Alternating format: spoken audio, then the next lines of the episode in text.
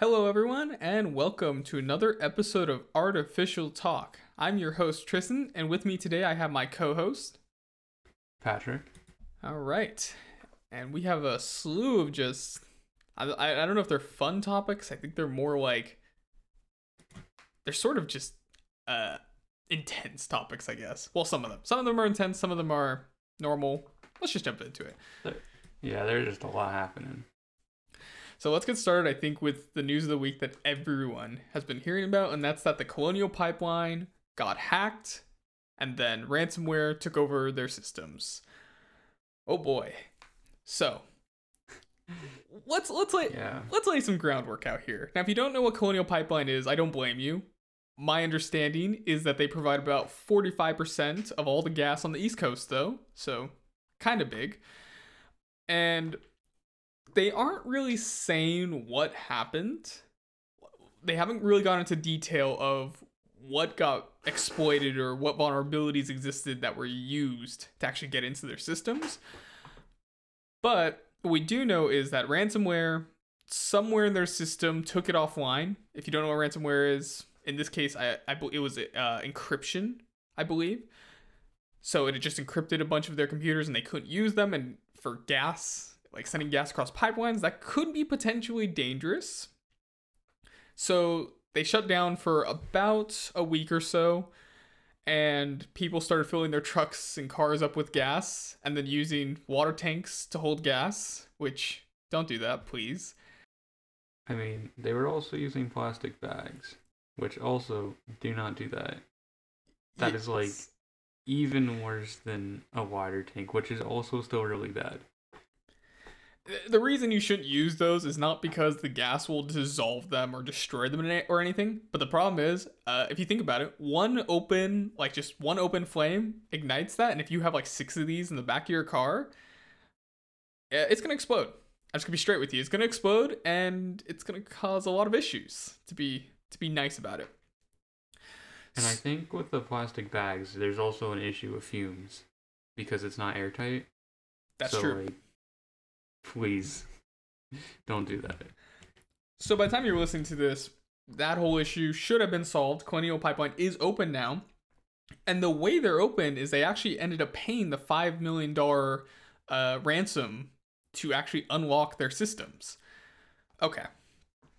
So let's start sort of from the beginning here and just talk about what probably happened. Uh, we're it's gonna be a little bit of speculation, I, but I think we can make some pretty good guesses at what happened most likely they had a system that was old, compromised, somewhere in between, not updated, or it was using a, you know, system that just simply was not secure. That was found and exploited. This ransomware was probably uploaded to the system and then like a virus similar to something like COVID, it spread across their systems and shut a bunch of stuff down. So, if you were in the position of Colonial Pipeline, though, what, what what's your what's your move now, though? Everything shut down. What's the, what's the like- move? Like, you don't really have an option. You, you kind of have to try to pay them to get through computers unencrypted, even though, you know, like, that's not ideal. it's also not like you can, like, get that off of your system without force wiping everything, right? I mean, if you have like mission critical systems and you have to shut them down, like even for a few minutes, like the thing is, what's crazy about something like this is the sort of the scale that Colonial Pipeline is. And I imagine, here's the thing, here's the thing. All these companies that are like this, whether it be Colonial uh, Pipeline, whether it be medical, whether it be banking, they all have these super old systems in their networks, right? Yeah. hmm A- And their solution oftentimes is we just isolated that one system from the rest of our network and everything is safe now. Except for the fact this old system that's in there is in there for a reason, and oftentimes there is, you know, some way to access it to the rest of the network, and then that gets exploited, and then it just spreads from there. Like it's one of those things of somewhere along the line, there was a weak link in the chain. and that weak link was how somebody got in and broke it. I Mhm. guess the question is though, how do you fix that for not just this industry, but every industry that says our systems are are mission critical and we can't afford for them to be down at any point in time? Mhm. Wh- wh- What's the move to update that? Do you say we're going to shut down for like a few hours so we can update everything? I mean, for medical, that might not even be possible. If you've got a patient that is in critical condition, do you shut everything down for a few hours? Uh, you might not have a patient anymore. True. It, it's one of those things I feel like it does need to be approached and dealt with, but we are still kind of in that age where everyone kind of still uses the same passwords for everything. That, Yeah. and- and I'm not saying that that's actually I will say it is wrong. You should not be using your same password for everywhere. But I also understand thinking of if I have one really good password and I just use it everywhere, it'll be fine. Or even a really bad password because I don't care about these accounts, they get hacked or whatever, and it, it'll be fine. But I feel like, especially when you run into an issue like this, where it, you know, it goes up in scale, it doesn't go down in scale. Is the problem. So, mm-hmm. and what's really interesting about something like this is DarkSide, which was the group who, who actually developed the ransomware, and I, I believe also kind of acts as the broker. Like they receive the money and then they distribute it to the the people that actually paid them for the ransomware to use against their target. That's my understanding of it. They actually went dark after uh, the Biden administration kind of put a lot of pressure on them. Now, at first, there was speculation that maybe uh, the U.S. government actually did lay into them, got a hold of their servers, got a hold of their their Bitcoin setup, basically just wiped them off the map, right? Yeah. There's also a lot of speculation. I, I, I guess this is common for these ransomware groups, is that they will go offline in order to lower the heat on them. Mm. Seems to That's so right, and what, it's really interesting. Uh, so I, I'm curious, Patrick. When you look at one of these like ransomware companies, like or, or companies or organizations, individuals, whatever you want to call them, do you consider something like this a business? Not really, no. No, I mean- okay. Like, it's a business in Mhm. the sense that it makes money, but I don't really consider it a legitimate business because, well, they're not doing business things, I guess, for lack of a better term. There's no creation and selling. It is just stealing. So that's what's interesting about this group, like DarkSide as an example. DarkSide itself actually doesn't go around breaching companies. Mm. What hap- what happens is a client comes to them and says, "Hey, I want to, you know, I need to, I want to get into the system and I want to make money. Can you make ransomware for me that will specifically do it for this company, for this amount of money, all that sort of thing." And their stance, kind of an interesting stance, whether you believe in it or not. I'm going to say most people are going to probably say, no, that's still terrible, and I agree. What they do is they basically make a service creating ransomware. Not saying that's good or bad. I mean, it is obviously bad. But that is sort of the. It, it, this is like a, a million, billion dollar industry in a weird way making ransomware and then having people pay you in things like Bitcoin that are untraceable. So it's really interesting to look at and, and actually what's really for better or worse, this has brought forward an issue that I think has been sort of simmering in the background. Uh, the issue of people not updating their systems, the issue of exploits being kind of just out there for anybody to use and well exploit. So, I don't know. It, it's a really interesting case to read over. I would highly recommend reading over a few articles about this whole attack and seeing how it played out, how the payment came forward. But the other two ransomware groups, uh, I don't remember their names off the top of my head, but there were two other ones that actually uh, went dark, as they say. They went more to underground selling rather than public service per se, Mm-hmm. Yeah. which makes sense. Like you probably don't want the the heat of the U.S. government on you, right? Right. That would be pretty um that'd be pretty bad. We'll call it unpleasant to be nice. Yeah. um, but everything is back up and running. You don't need to be filling plastic bags with gas anymore. Please don't do that.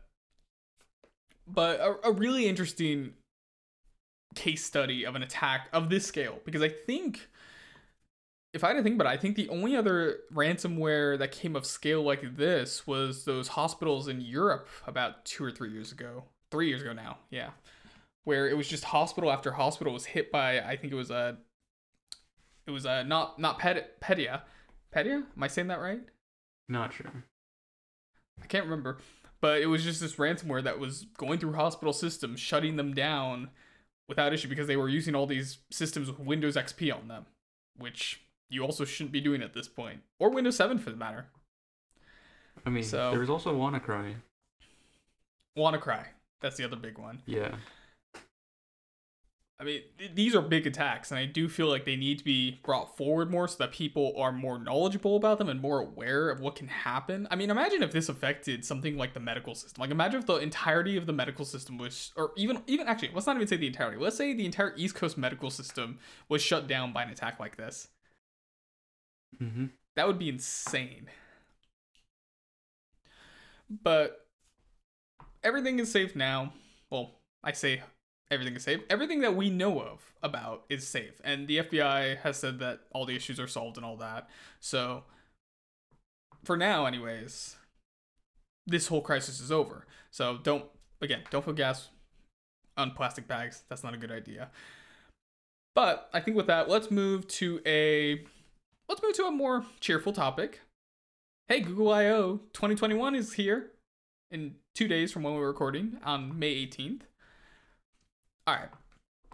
So, Patrick, Mm-hmm. some of the big headline features of Google of Android 12 are that it's going to be it's going to for first of all it's going to include privacy labels in the Play Store. And of course, the slew of new features that Google is going to include, including new privacy controls. Yeah. As a person who uses Android, what do you think of that? And do you believe in it? No, it's laughable. There's no way. I mean, we've already seen this happen before where they say that they won't track you and then they end up tracking you anyways. I don't think anything's going to change.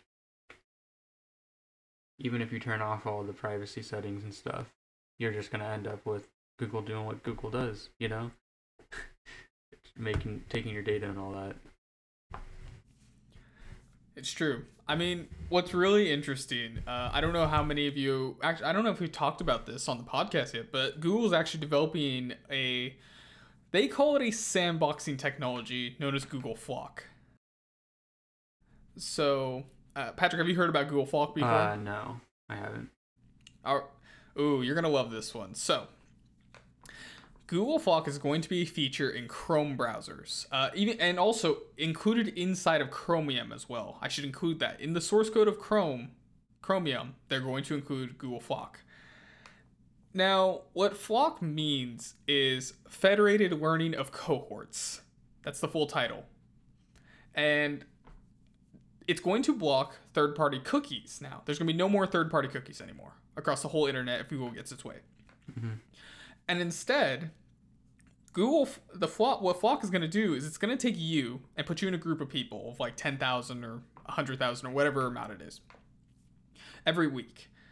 So let's say you're, for some reason, you know, you're looking at cars. You've been on a car trend, you're like, "Man, I'm really looking at all these new brand new cars." It'll put you in a group of people that are all car people. And then for that week, you're going to get advertisements about cars. Hmm. Now, do you see any issues with this straight off the bat? I mean, other than the fact that it's still tracking you. Well, Google's whole model is advertising. Yeah. The issue I actually found with this, so okay, uh, Patrick and I actually had kind of this conversation a little bit the other day. You have two options in this world of advertising at the moment.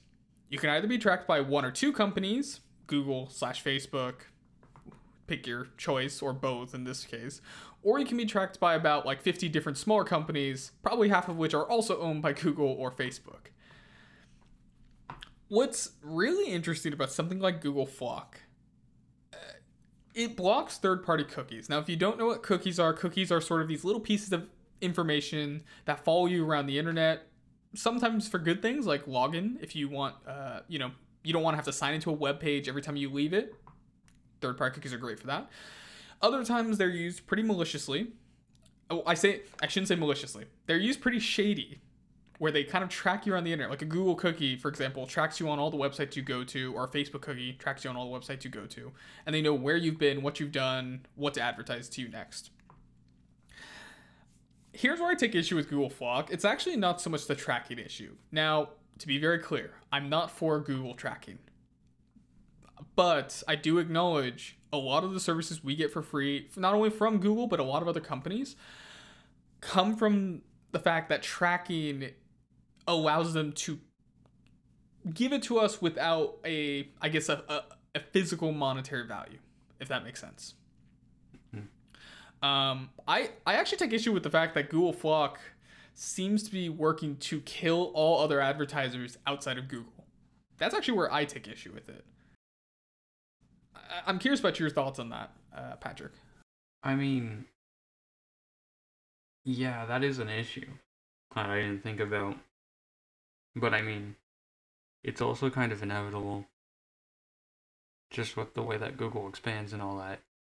It's. I'm not. I'm not exactly opposed to it because it's gonna happen regardless. I think that either Google's gonna do this blocking thing and kill off third party cookies, or um, Google's just gonna buy everyone out eventually for advertising purposes. So I'm curious. Are you more comfortable with a company like Google being the only company that's tracking you and all their subsidiaries, of course? Or are you more comfortable with like let's say a hundred different companies tracking you? Out of just out of curiosity. Oh yeah, no, it's one company would probably be better.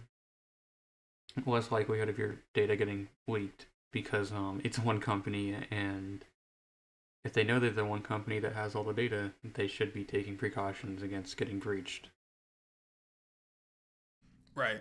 And I mean especially Google who tends to be at the forefront of security as well. Yeah. Not privacy. Very different things, but yeah, I, I I actually agree with your sentiment mostly there. I I would rather trust Google. What's funny is I, I would trust Google over Facebook more or less because I think Facebook's reputation has become so bad with the amount of data breaches they've had. It's just not even funny at this point. But so that's a really interesting thing we're going to see from Android 12 is more quote unquote privacy focused features. I don't I, I okay, I'm gonna be honest. I kind of wish Google would just say we're tracking you, but in return we give you free services. I Yeah. I would actually be hundred percent okay if they were more transparent. it. exactly.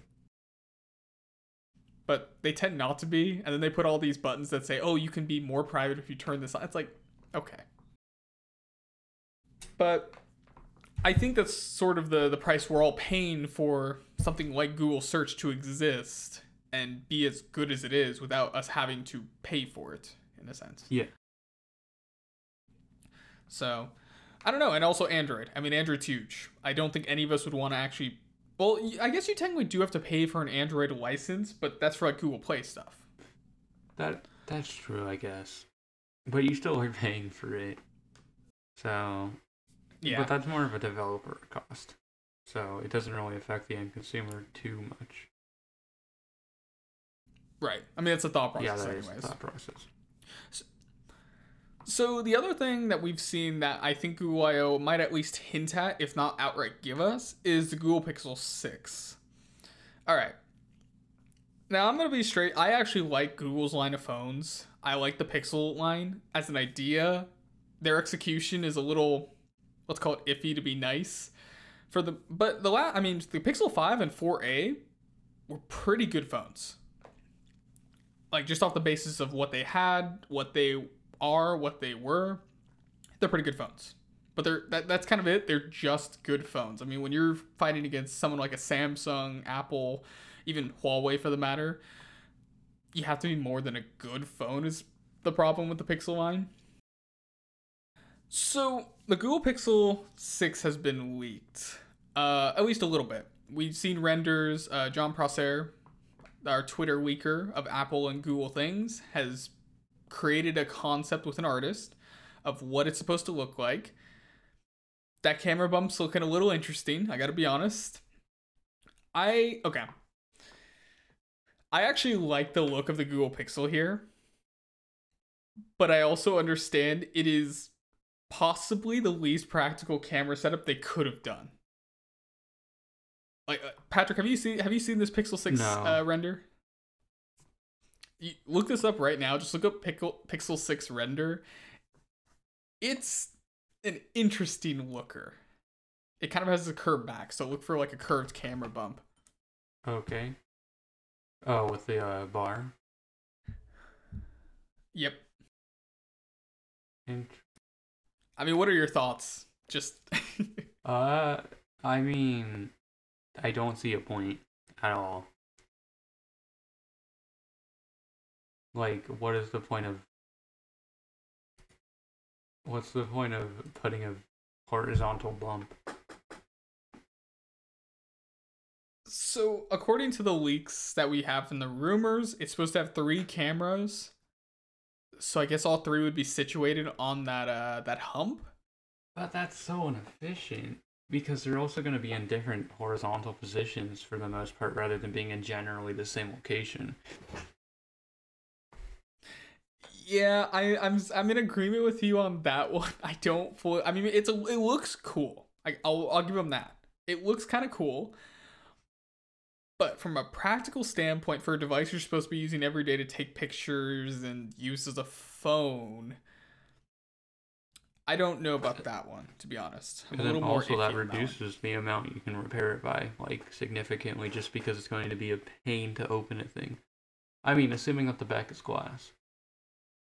And yeah. I mean, Google. Yeah, I was gonna say Google Pixel phones haven't uh didn't use glass last year though. yeah, so if it decides to go for a glass look, then um, yeah, no, I don't think you'll be able to get your phone repaired very easily. I think. I think people hate working on them. But um, if it's plastic and it's easy to remove the back, I'm very curious as to how they get around the um, the fact that there's the camera there, and how that's secured to the phone. I didn't even think about the repairability aspect because we're so far into this world of you must bring your device into the manufacturer eh. to get repaired that it's. I mean, that's mainly just Apple at this point. Most of the other phones are pretty Samsung, Samsung plays too, pretty though. fair. It's like they don't they play fair compared to Apple. Like they're still a pain in the ass to open, but like they play fair. Apple Apple will just straight up be like, "Yeah, we're not gonna boot because you put a new screen in or something." I think, I think, yeah, the 13s had the whole camera thing where it just destroyed your cameras even if you used an OEM replacement. Yeah, the well, the most recent one, the Oh, maybe it was the 12s. 12. Yeah. They have a few interesting. Yeah, the the the what they did with the 12s. So the screens are hardwired to the phone now. The batteries are hardwired to the phone. I think they were thinking about doing it to the cameras, and then I don't actually know if that ever went through. So, and it, like things like Face ID, you just can't replace outright. yeah. Um, I mean that's yeah, that is Apple. I, I will be fair to Samsung; they do at least sell the parts if you know how to repair it yourself. But they do recommend that you go to one of their repair shops, and if you don't, then uh, you might. They I I don't know. Do they do they um void your warranty type thing? Is like is that a thing that Samsung actually does? I don't. I mean, it probably does. Yeah, it probably does. But also, like, if you, it, in the whole scheme of repairing things, if you have warranty, why would you open your phone? Just go through a manufacturer and get it repaired, unless you're like very gung ho about right to repair and you won't let anyone touch up, else touch your phone. In which case, you know exactly what you're getting into. So, does warranty doesn't matter to you. But when you look at something like manufacturer warranty, that doesn't cover that doesn't cover damage from like wear and tear. Like if you drop the phone and the screen cracks, manufacturer warranty won't cover that. Which if you try to then repair it yourself because you know, your manufacturer charges insane prices for repairs. I could see why you would try to replace the screen yourself, but then your manufacturer warranty is quote unquote voided if you do it that way. Yeah, I mean, I think some ways the manufacturer might not be able to tell. I don't think I don't think it's as explicit as it used to be, like with older consoles and stuff where they had residue left on the uh, when you remove stickers to get to screws. I don't think it's that explicit anymore. So I'm not sure if there are markers other than that. They might be able to tell. The water marker. Yeah. Yeah, they have the water markers. I don't know. Within a phone, I don't think they have those stickers that say voided if removed anymore. Yeah. Well, in phones. Other devices, I, I actually do know they do include those stickers once in a while. Um, like laptops, for example, or uh, if you have like an OEM desktop, like a Dell one, they do include those occasionally. Um, yeah, right to repair. Uh, that is a whole movement actually, uh, being led by actually a Mac repair shop, uh, guy named by, by the name of Louis Rossmann. If you don't know what that is, you should definitely look it up. It's a really, it's the idea. Like actually, well, uh, Patrick, have you heard about right to repair? As a Oh yeah, I'll, uh, Yeah. I can probably explain it if you wanted me to. Oh, go for it. Yeah. Uh, basically, it's just literally asking for the right to repair your devices, which is already technically a right, but it's never really been enforced. So this is kind of the movement to be to kind of tell manufacturers like, stop making your phones like, especially Apple, because Apple was I think the worst about it. It's basically saying like, hey, um, we should be able to repair our own devices because I mean we own them. We're not on a contract with you. So please let us uh, be able to repair our devices without having to jump through like 10 hoops. Like, yeah, no, it's gotten a little ridiculous with Apple, which is why, again, I think that the movement's targeted at them. Yeah. And I mean, to be very clear, if you are a person that's like, I would rather just pay the manufacturer to repair my device for me, that that will still be there. The point of right to repair is to allow you to repair it yourself, though, without consequence. Yeah, and it's also for um uh repair shops too because it's not just consumers that are getting hurt by it, it's also repair shops that are independent. And so uh them basically Apple especially implements features that are very obtuse and require additional specialized equipment to get around specific roadblocks that they put in place like screens not working unless you reprogram them and stuff. Um it, it like just will kill third party repair shops. Yeah. Which is not something that people want. No, we'll we'll definitely include a link to the whole right to repair movement. I I do want to I actually do want to kind of segue that into the next part of the Pixel 6 leak, which is kind of interesting and almost in the same vein. Yeah. Allegedly, the Pixel 6 is supposed to have Google's own SoC in it. Okay. Hmm. Now, two weeks ago, we talked about the Apple M1 and kind of how amazing it is that what Apple was able to accomplish with their own chip. I can't remember, and I, we might have gone into it a little bit, but I actually. Okay. I'm not against manufacturers having their own chips. I'm kind of also not for it, though. And, here's my reasoning. So, right now, I think there's basically Intel, AMD, Qualcomm, and then I think MediaTek are all the big chip manufacturers of the world at the moment. Um, there might be a few smaller ones here and there, uh, but those are, I would say, the four main ones. And then, of course, you've got the actual wafer makers, which are like TSMC, and then Intel itself is also one as well. Mhm. Oh, actually, I should say Apple is also a chip maker now. That's five. And theoretically, Google and Microsoft will be joining them soon.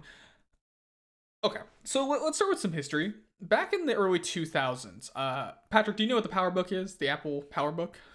Uh, vaguely. It was sort of the original MacBook before the MacBook.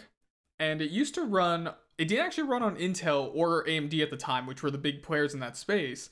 it actually ran on its own custom chip made by IBM, Apple, and then uh, I can't remember the third company, but it was a collaboration between three companies, those, those two, and then a third one, where they actually made their own custom chips in their in the PowerPC and a few other computers. So the advantage of something like PowerPC at the time was it was optimized for their computers and they didn't have to really think about it because it just all it was vertically integrated essentially. Now the bad part about that was the fact that between Intel x86, the same one that AMD used as well, and between the PowerPC's different architecture, which I can't actually remember what it used to run. It might have been x86, but I think it used a different uh, rule set known as RISC I can't remember what X the current x86 runs on, but basically developers would have to make two different programs for two different platforms. Um so why did I put this history in? Well, we're sort of going back down that path where every manufacturer is making their own chips now. Look, we have Apple's M1, we've got Intel's x86 process, uh, which AMD also uses. We have Qualcomm's ARM setup, and then we also are potentially going to also have Microsoft and Google's own ARM setups. All right. Now, to be clear, between Apple, Google, and Microsoft and Qualcomm, they all use ARM technology uh, as their underlying architecture. To be clear, they still develop their own chips. It's a very tedious process for them. It takes a lot of research and development for them to develop their own ARM processors. The M1 is not going to be the same as uh, what Google's currently calling its White Castle chip. That's the internal name. But what is really interesting about this whole thing is that means we're heading down a path where every chip is going to be different. All right. Now, before I sort of say my piece on it and what I think of it, uh, Patrick, just from that sort of history and context, what do you think of every manufacturer making their own chip? It's gonna be a, it's gonna be a mess. I mean, like, I'm, it probably it was already destined to be a mess but it's just confirmed now. Like, unless they can all get up, like, be running unified software and they all runs the same, it's gonna be a complete mess to get things optimized per device, you know? Yeah. And I mean, it means that if you're a developer, there's theoretically a world where you are developing for six different architectures, just with the manufacturer I've named here right now. Mm-hmm that's kind of insane. Uh, like consider this for a second. A developer right now has to, if you want to be on Windows, Mac OS, and I, not so much Linux, but let's say iOS and Android, you're developing for four different platforms already that are potentially using four different architectures. Because between Qualcomm and uh, Apple's A series of chips, uh, the Snapdragon versus A series, my bad, you're already developing for two different not two different architectures, but two different setups of similar architectures. Actually, not even similar. They're two entirely different chips. You're basically developing for two different architectures that have the same foundation. And then if you go to the Windows versus Mac OS, well, now you're developing for the M1 and whatever Intel slash AMD chip exists in the other side. That's already four different, well, three, I guess technically three yeah, four different platforms you're developing for with potentially four different setups of architecture. That's kind of crazy. And the more we add on to this, the more it's going to get more and more confusing. And as a consumer, okay, the one advantage of having Intel and AMD be the only manufacturers of computers in the entire space, like Intel and AMD are bad at marketing to consumers. Actually, I shouldn't say they're bad at marketing. They're great at marketing to consumers, bad at delivering information that actually matters to consumers because you know bigger numbers sound better whether it's true or not mm-hmm. be damned to the win but at least the marketing was consistent like you knew what you're getting into with a certain marketing tactic because AMD and Intel shared tactics because same chip, same foundation, you know, sort of that thing. We're now at the point now where Apple reasonably, I, I can't even deny, Apple can actually say the M1 chip is faster than an Intel or AMD chip. Uh, in a lot of cases, not all cases. Things like the Xeon processor lineup from Intel, or like i9 or i7, or AMD's Threadripper, or their high end um, Ryzen series. Apple chip can't stand to those. They can reasonably say they're faster though. And but the problem here's the thing. The M1 is an ARM-based chip, not x86, which means it actually doesn't run the same way that a x86 chip does. And now it's a mess. As, as Patrick was saying, it is literally going to become a mess, and marketing is not going to help it.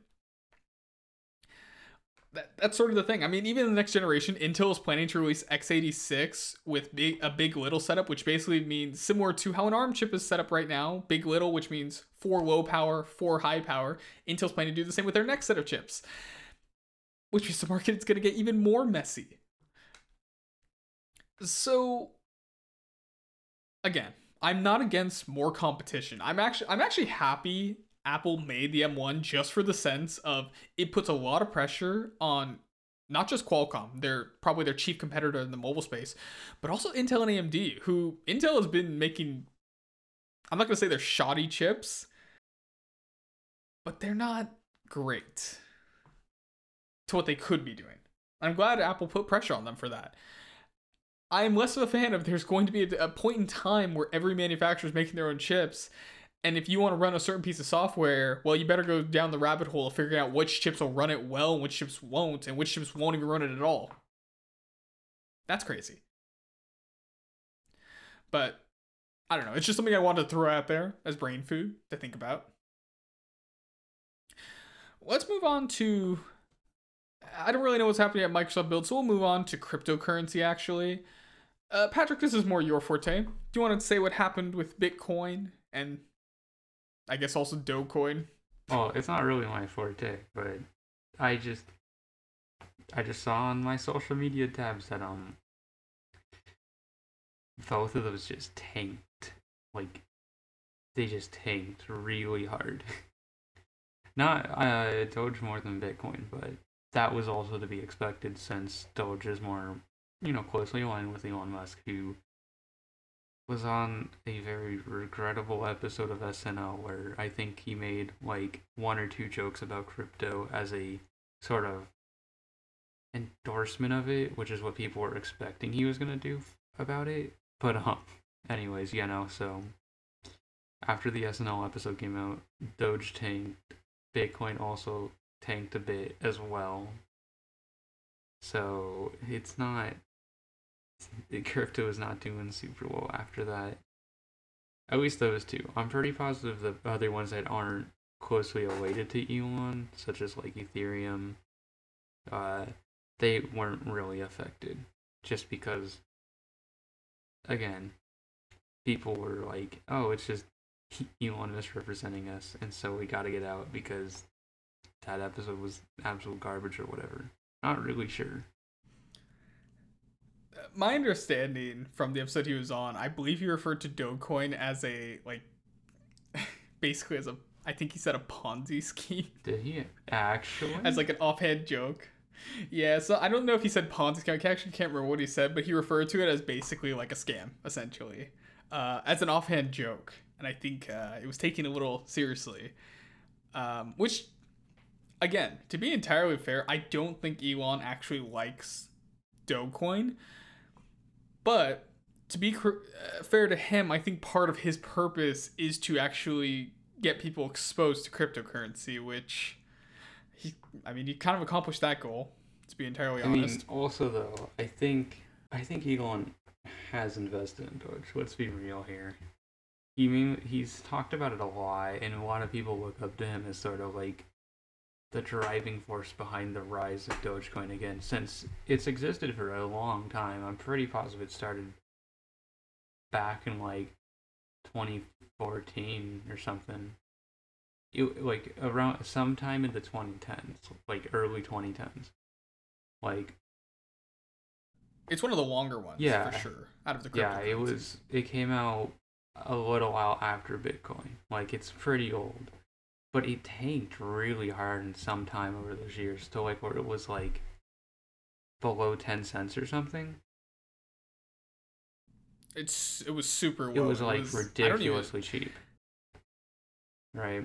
Yeah, and if, but now I mean, if you bought a bunch of it back then and you were just holding it this whole time, you've made, and I'll call it investment, and you've made a bunch of money. Yeah.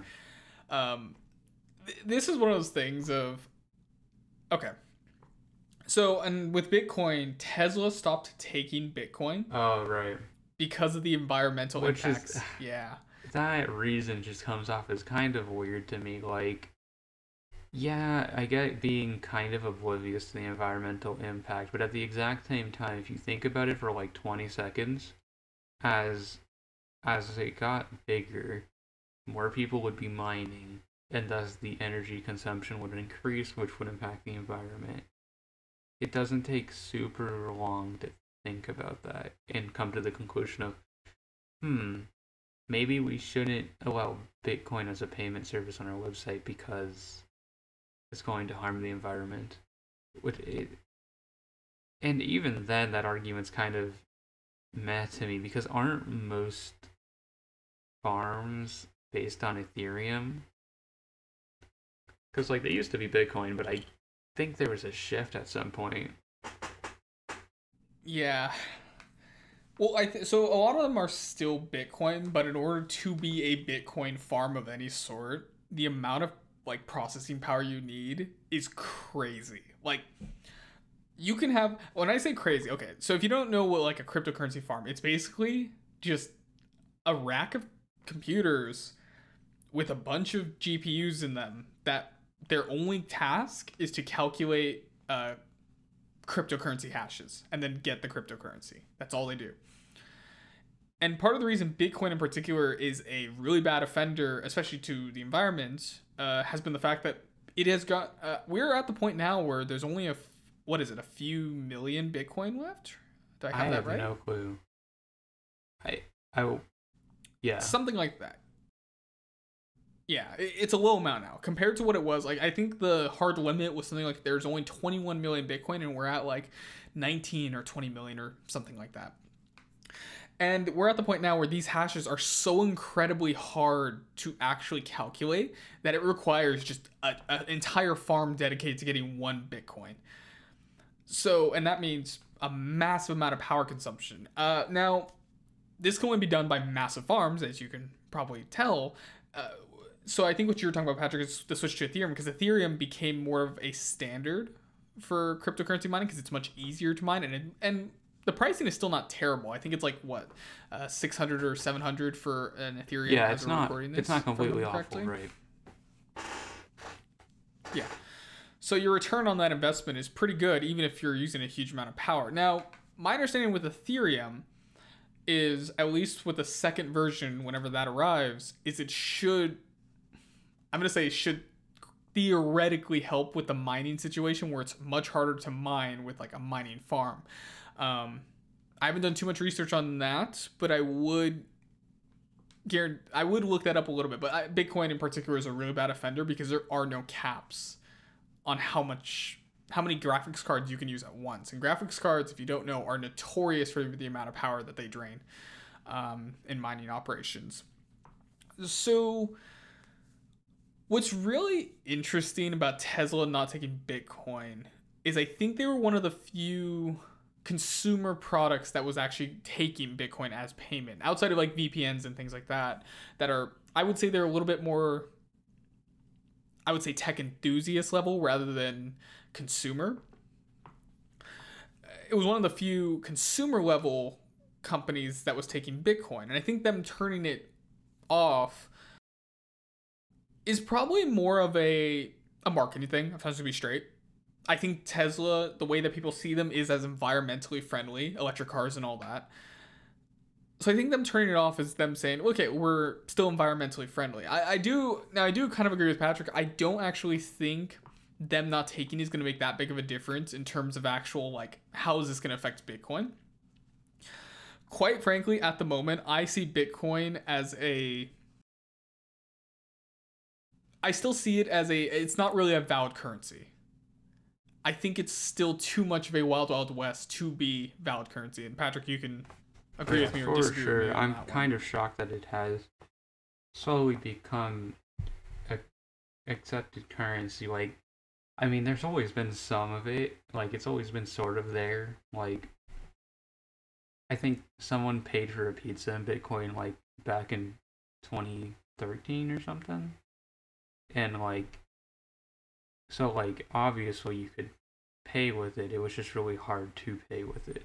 And I think I think we're gonna see more cryptocurrency based payments coming up, even though I'm not exactly excited about it just because the environmental impact isn't the greatest. I mean like I totally get where it's coming from, which is just because like blockchain and stuff isn't that doesn't that have to require like an always online sort of thing in order to like keep that running or something like i understand that but there's still the mining part So, yeah, so theoretically, I think the original idea, and this is one of those things of it's going to require far more digging back in history a little bit. But my understanding is the idea behind things like Bitcoin. Uh, Bitcoin. Let's talk about Bitcoin in particular because I'm actually not too aware of a lot of the other ones. A lot of the other ones are sort of just they're either jokes or they're like Ethereum and they are actually are trying to be something. But I think the idea originally behind a lot of these currencies, the Bitcoin in particular, was that it could be a decentralized currency that anybody could work to get. And I, say work in the sense of you dedicate your computing power to actually getting a Bitcoin. Um, I think that was the initial idea, and it and it you know the creators, which by the way, uh, nobody actually knows who the creators of Bitcoin in particular are. But the idea was to make an untraceable currency that was decentralized, which theoretically meant it was more stable than something like, uh, let's say, the US dollar, which, while the US dollar is very strong right now because of the US government, there is theoretically a time if the US government ever becomes weaker that the US dollar loses value. That's just the nature of currency. The idea behind Bitcoin is even if the US government, for example, became weaker and the US dollar lost value, well, a Bitcoin still retains value because it doesn't have that, let's call it that weakness, uh, if you will. I think that was the original intention, the intention being that anybody could also have a Bitcoin. I think the problem has become, though, again, as the as you, more and more bitcoins were released in the wild, the idea was it became harder to hash with you know normal means meant that the value would go up, and that's how it would be valued, be a supply and demand thing. Because when you really think about it, there is no value to a Bitcoin. There just isn't. Uh, it, you know, you could argue the same about a dollar though. A U.S. dollar or any dollar, any currency you look at, actually doesn't. It's just a piece of paper that we've put value on, right? The thing with the with Bitcoin that's a little bit more interesting is the attached value to a Bitcoin is like 45 grand even now. Which is a lot of money. Uh for something that isn't even a physical object, which is kind of funny. But I think the that the initial idea was to have something that's similar to US dollar where it can't be traced like PayPal for example or uh, you know a credit card can be in the same way and it's also decentralized. I think that was the initial idea. But we sort of at a certain point the water sort of got muddled when people realized, "Oh, if I have more power than everybody else, I just get all the bitcoin for myself." And then that was problematic. Um so I I understand why people are angry about it though. I do get that because of how much damage mining a single Bitcoin now causes the environment, assuming you're creating something like a GPU Mm, farm true. to do it. Um I do get that. And I, I appreciate something like Ethereum trying to put a cap on it of some sort that keeps you from just mining infinite Ethereum, for example, with a GPU farm. That is really bad for the environment. I, I actually completely understand that and I agree with it. I do think there will be a time cryptocurrency will come out as the standard currency. I think that's inevitable. Now, when that happens is very debatable, honestly speaking. Like, that's just, we don't know when that's going to happen. Uh, it's so wild west right now where things like Bitcoin, Ethereum, uh, even Facebook's Lib- Libra is actually, interestingly enough, whether you like, like or hate Facebook, arguably probably has the most standard, but it is centralized, which is what cryptocurrency doesn't want to be, ideally. So, yeah, I'm not entirely sure. Um, it's just too wild wild west right now. I listen. I'm not going to tell you not to invest your money if you truly believe in it. Mhm. All power to you. But at the same time, uh, I don't think it's ready for prime time yet. Just to be frank.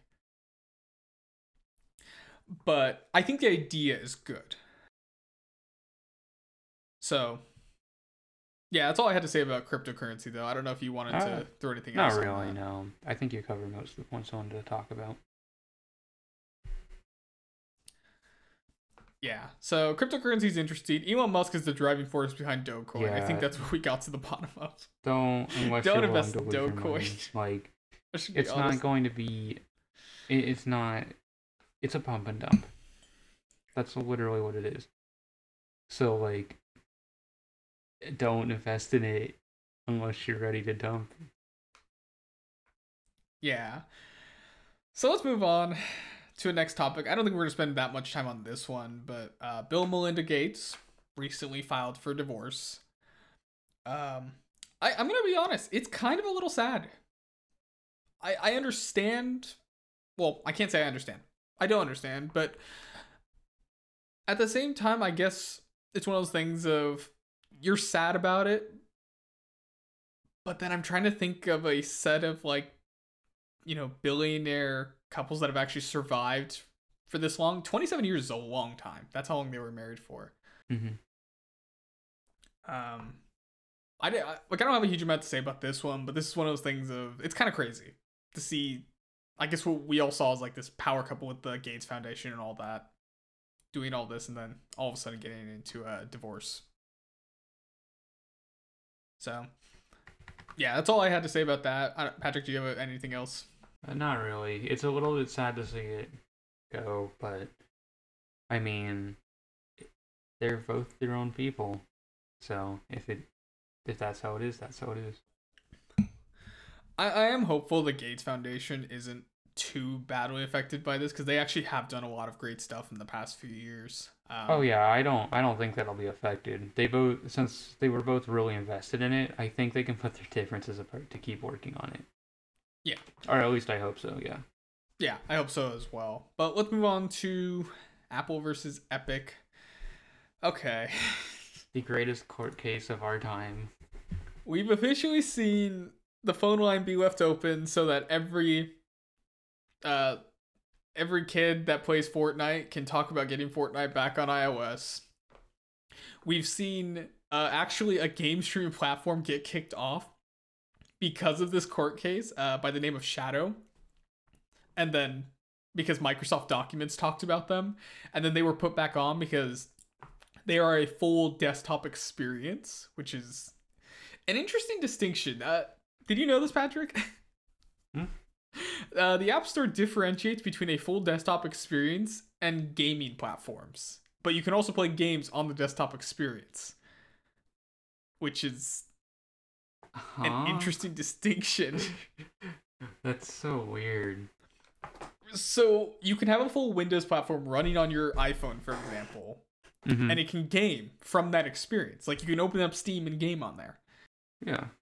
Okay. But if you but if you have a game library like something like uh, Google Stadia or Microsoft xCloud, that is Mhm. not an experience. That is a gaming catalog, which is not allowed on the App Store without each game being on the App Store as a separate purchase.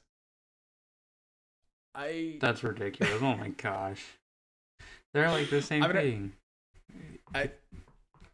Shadow was kicked off and then they were put back on because it was a misunderstanding. This is this court case. Um that happened and then we saw a bunch of internal documents from game companies like Sony, Steam. Uh, apparently Sony charges some percentage to developers to allow crossplay, which is hilarious. Um and then Roblox actually came up as an issue for Epic Games. So, if you don't know what Roblox is, actually, Patrick, do you want to explain what Roblox is? Um, it's just a game platform where you can like. okay, that's pretty you're much- wrong already. Well, eh, game platform, as in like you can make your own games on it. So the reason I say you're wrong, Roblox does not refer to themselves as a game. They refer to themselves as an experience. And this has made all the difference of them being on the App Store in the state that they are. That's that's ridiculous. Okay, just straight up, that is absolutely ridiculous. All dude. right. Let me let me explain. So, back in 2014, there was apparently an internal conversation at Apple about Roblox, uh, also spelled Robo Blocks because uh, executives don't know what Roblox is. Which, to be fair to them, I can't blame them. But back in 2014, Roblox was brought up as an issue because Roblox was actually they were circumventing App Store payment processing. But the distinction when it was brought up to Roblox is Roblox said that they were an experience platform. They were not a gaming platform, which Apple actually defines differently. That that, that example was Shadow earlier. You can buy games on Steam through Shadow, and because it's an experience, it's different from a game, apparently. Now, why does Roblox qualify as an experience when we, Patrick and I, would both consider it a game? Here's the interesting thing about Roblox. Um, you can build things in Roblox, and you can build almost like social media and like you can build like okay my understanding with roblox because i i actually have not myself played the game extensively enough to understand it that well and i don't think patrick has either Yeah. But my understanding of why it's considered an experience and not a game is because you can build almost anything you want in Roblox. It doesn't actually have to be a game. It can actually be a quote unquote social media platform where players can meet up in the game, but it's not a game because it's like social media. So that's the distinction that seems to have been made about the difference between an experience and a game. An experience can inherently be anything within a platform, whereas a game is only a game. Seems to be the distinction that Apple is making there. And if you think I'm crazy for saying it's not a game, if you go to roblox.com and you look up the and you look at their front page, it actually never references Roblox as a game. And it and the whole website, they've changed the wording. It is no longer game, it is experience on the whole platform. As of like last week.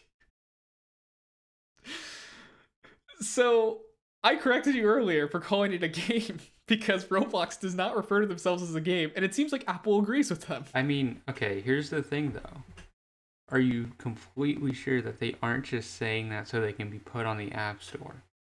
And Apple isn't looking into it at all. But but that's, that's the thing. This was back in 2014 that they they made this change. Yeah. Last week they changed all the wording, but it, apparently this has been what they've been referring to themselves to since 2014. But then they only changed the wording recently. Yes. So what you're saying is that internally they said that they were a quote unquote experience, but they branded themselves as a game. So no, uh, my understanding is Roblox has always referred to themselves as an experience. Like to be very clear, they've always referred to themselves as that, but their website made references to them as being able to create games before, and now that seems to be entirely gone off the website. Hmm. if that makes sense. So, I, I mean, I'm gonna be straight. I still consider Roblox more of a game. I, the thing is though, and again, not being very, uh, I'm not very experienced with what you can do with Roblox. It does seem like, from what I've been able to find from different articles reading through it, that they actually seem to reference it as also not a game, depending on what you do with it. And this is sort of the weird like line we've reached. Where we're asking what is a game. I, I I mean, okay. What are your thoughts on Roblox being an experience though? I can see what they're trying to say, but it's not exactly true.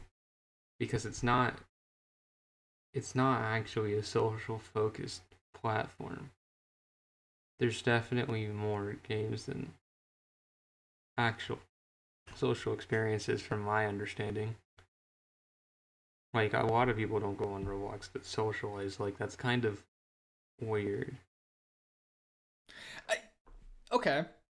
I I hmm. Because like see, I'm thinking of it like VR chat.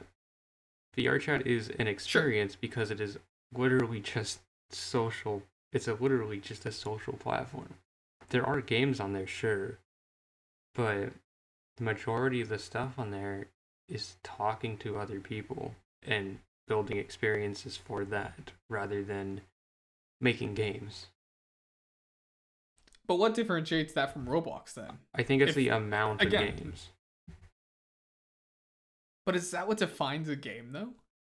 I would say so, yeah. I mean, if you have more games and you have social platforms, it's a game versus having more social platforms than games, right? It's the majority thing here, even though it's a mix.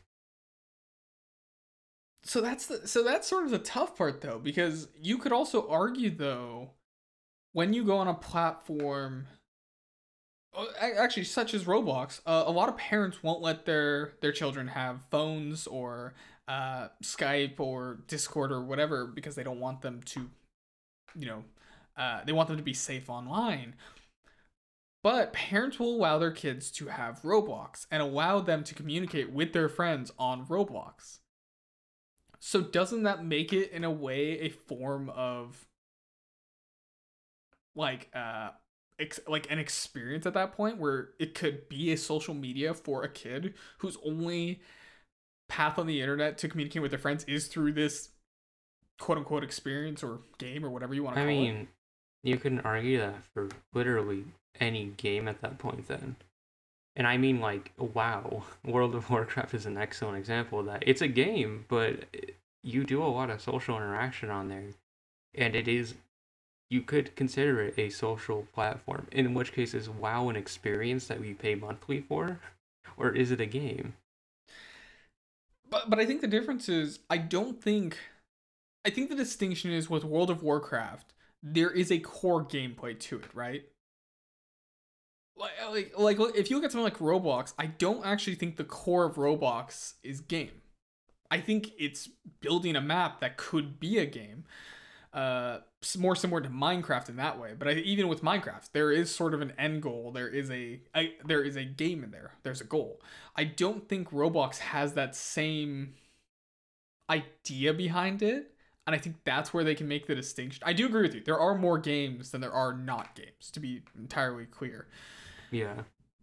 But then, it, it- you know, what do we base it on? Do we base it on that the core experience could not be gaming and that's what makes it a game or not a game? I don't know. I guess that makes sense, yeah. I, I honestly don't know. This is one of those things Apple seems to distinguish that as the differentiator. Epic Games with Fortnite is a game, even though what you said is technically true. Uh, you can also socialize on Fortnite, but I think the core experience of Fortnite is the gameplay with friends. Whereas Roblox, you build a social media, everyone meet up here in Roblox type thing. It's not a game at that point, it's more of social media. But then, like, where does that distinguishment end? I don't know. And that's tough. Um, and this is such a complex case that has brought up so many questions about this whole industry as as a, as a whole. Um, but it, it's really interesting, nonetheless, to really think about these things. What does decipher the difference between a game? I mean, is an Apple is sort of the arbitrator here that says what is a game and what is not a game. Which query if that's an issue or not. That only Apple has that say. I don't know. Um. So, I think.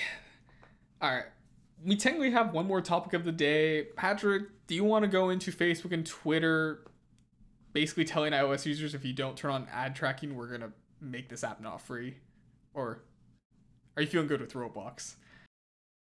Let's touch on it because I think it's important. Okay. But if we get into an actual conversation about this podcast, we'll go on for another 30 minutes, which we don't really have time for. So Yeah. let's just briefly touch on it, which is just to say that um, iOS implemented something to where if an app is taking your data, you they have to tell you, and you have to agree to let them take the data, right? And yes, and also allow tracking across other apps is the big part. Oh, that too, yes. And so, um, since that was implemented, I guess a lot of people are like, "Oh, you're taking our data. No, you can't do that." And so now companies are kind of scrambling, like, how do we get money?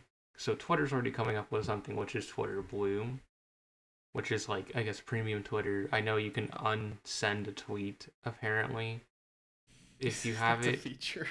Yeah, and it, rather than deleting it, you can unsend it within the first like minute or half hour of sending it or something. And so, but with that coming about, do you legitimately think Facebook will put something in similar? Because I know those two companies have apparently been hit the hardest by it. All right, I, I'm gonna ask you before I answer that question. Let me ask you one question: How many iOS users that have updated to 14.5 do you think clicked allow tracking? I'm curious what you think is the percentage. It's probably going to be about 60. I'd say about 60% or higher 60 for allowing tracking or not allowing tracking? for allowing. For allowing, really?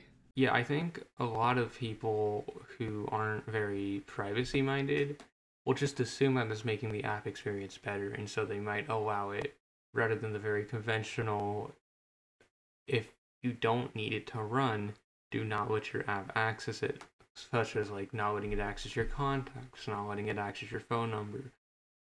These are very easy things that you can say no to in order to prevent apps from taking your personal data. But I think a lot of people who aren't really well versed in technology will be like, oh, but they're going to use it for something, and so it'll make the app experience better, right? Even if it right. doesn't do that at all. I'm gonna say, um, you're horribly off, like by. so from analytics alone, the total amount of users that have allowed tracking is four percent. Really? Ninety-six percent said no. Well, that's really good to hear. so, okay, to come back around to your question, though, I okay. Twitter Blue makes sense. I actually Twitter's not even profitable right now. I'm not entirely sure what took them so long to just allow you to axe ads by paying per month. I'm gonna be straight there. Facebook is an interesting question. Do I think they're going to go the route of eventually making you pay for their apps on iOS specifically? I should specify that. I Android is still going to leave it open. I think even when Android 12 comes around, it'll still be open. But for iOS specifically, I actually can't foresee Facebook charging for it. At, at least not for the core features. I think core Facebook will always be free but I do think they'll start charging for other features. Like uh, imagine, okay, this is not crazy to think about. Imagine if Facebook Messenger, for example, you could only access certain features if you started paying for Facebook on iOS. Like in order to access like I don't know, uh, s- sticker chat, or in order to allow animated GIFs or web links in Facebook Messenger, you had to pay for it. hmm I can actually see them going that route. I don't think core Facebook will ever be paid for though. Like you, you know, your news feed and friending people. I don't think that's ever going to be a paid for experience. I do think they could change other aspects to be paid though, if that makes sense. Um. Yeah, I don't know. Honestly, like uh, Facebook is introducing podcasts soon too, allegedly within the app. That's a thing that's been in the rumors. They could charge for that. I could see it. But like, I don't think the core Facebook experience will ever be paid for because I don't think people would pay for that. Well, maybe maybe they would. I don't know. I, I don't personally use Facebook that much. I don't think you do either. But I do not foresee them ever making the core Facebook experience a paid for experience, even on iOS, where they might lose a ton of money. Yeah, no, I don't think That's do just- that. Because I mean, they do make money through advertising as well, even if it is untargeted, right? Yeah, uh, uh, much less. It's a significant difference, but they still make a little bit. Yeah, so I mean, I think they'll take that over making it a paid app. I could definitely see them trying to limit what you can or cannot do and then charge for the rest, but I think they'll be blocking out stuff that isn't very core. So, like, although they do do some weird things that I'm not exactly a fan of, such as like if you have less than 15 friends on Facebook, you can't scroll past a certain number of posts. It'll just Wait, straight up really? say you. Yeah, I I don't have over 15, so if I sometimes I'm like mindlessly scrolling through my feed because I am only subscribed to uh, for sale groups. Um, it'll block me off after a certain point and say you can't scroll any further. Add X amount of friends and so you can see more. Oh, I had no idea that was actually a thing they do. Yeah, did. so because Wow, of that, okay. I am kind of like, you know, I can I can see them doing something that's like that for and then force you to pay. I can kind of see them do that. Because I mean, the whole point of getting you to have more friends is so they can have more data on you, right? And know kind of like Right. I mean, they're already collecting data like, oh, you looked at these posts on Facebook Marketplace, or oh, you look you looked at these videos or whatever, right? They're already collecting some. You're browsing the web here. Yeah. But with the friends, they get more detailed information. They can probably figure out more about you based off of where your friends are, where they were, etc., etc. So, yeah, I I can see them doing stuff like that. I, I, you know, as we said two weeks ago, this is this is going to iOS 14.5. While it may not seem like it's that big of a change because iOS users are such a small part of the market, I do see it actually as a pretty a pretty game changing thing. And if Facebook ever starts charging for features, or actually not even just Facebook, even if Google starts charging for features, which they already kind of are, um, I mean, paying for Google Photos is going to be a thing this July. That's crazy to think about. But it's kind of the the route we're going down. I mean, I'm personally okay with having to pay for things if it means a little bit more, you know, uh it means that our information is a little bit more private. But that also may mean we have to start paying for things that I think all of us considered free at a certain point, right? Mhm. But with that, uh, with that kind of gloomy thought o- hanging overhead, we will go ahead and wrap up this week's episode. This is a bit of a longer one, but I think it was a fun one, right? Yeah, it was fun. So follow us on your podcast platform of choice, whether it be Apple Podcasts, where they've reset all your episodes to unplayed because uh, that's just how Apple rolls, I guess. They want you to re- listen to all the episodes again. You should do that. I agree with Apple on that end. Listen to all of our episodes again. Um, like and follow us on Facebook, Instagram, Twitter, YouTube, Twitch, all the platforms. And we will be releasing an episode every two weeks. So, yay. But with that, uh, I don't have anything else. Patrick, got anything else? Oh, all right. So we're almost, and if you're in the US, get your vaccination. That's a thing that's open for anyone at above the age of 12. So go do that. And but in the meantime, wear a mask. Yep. And we will see you guys in two weeks. Yeah. Bye. See ya.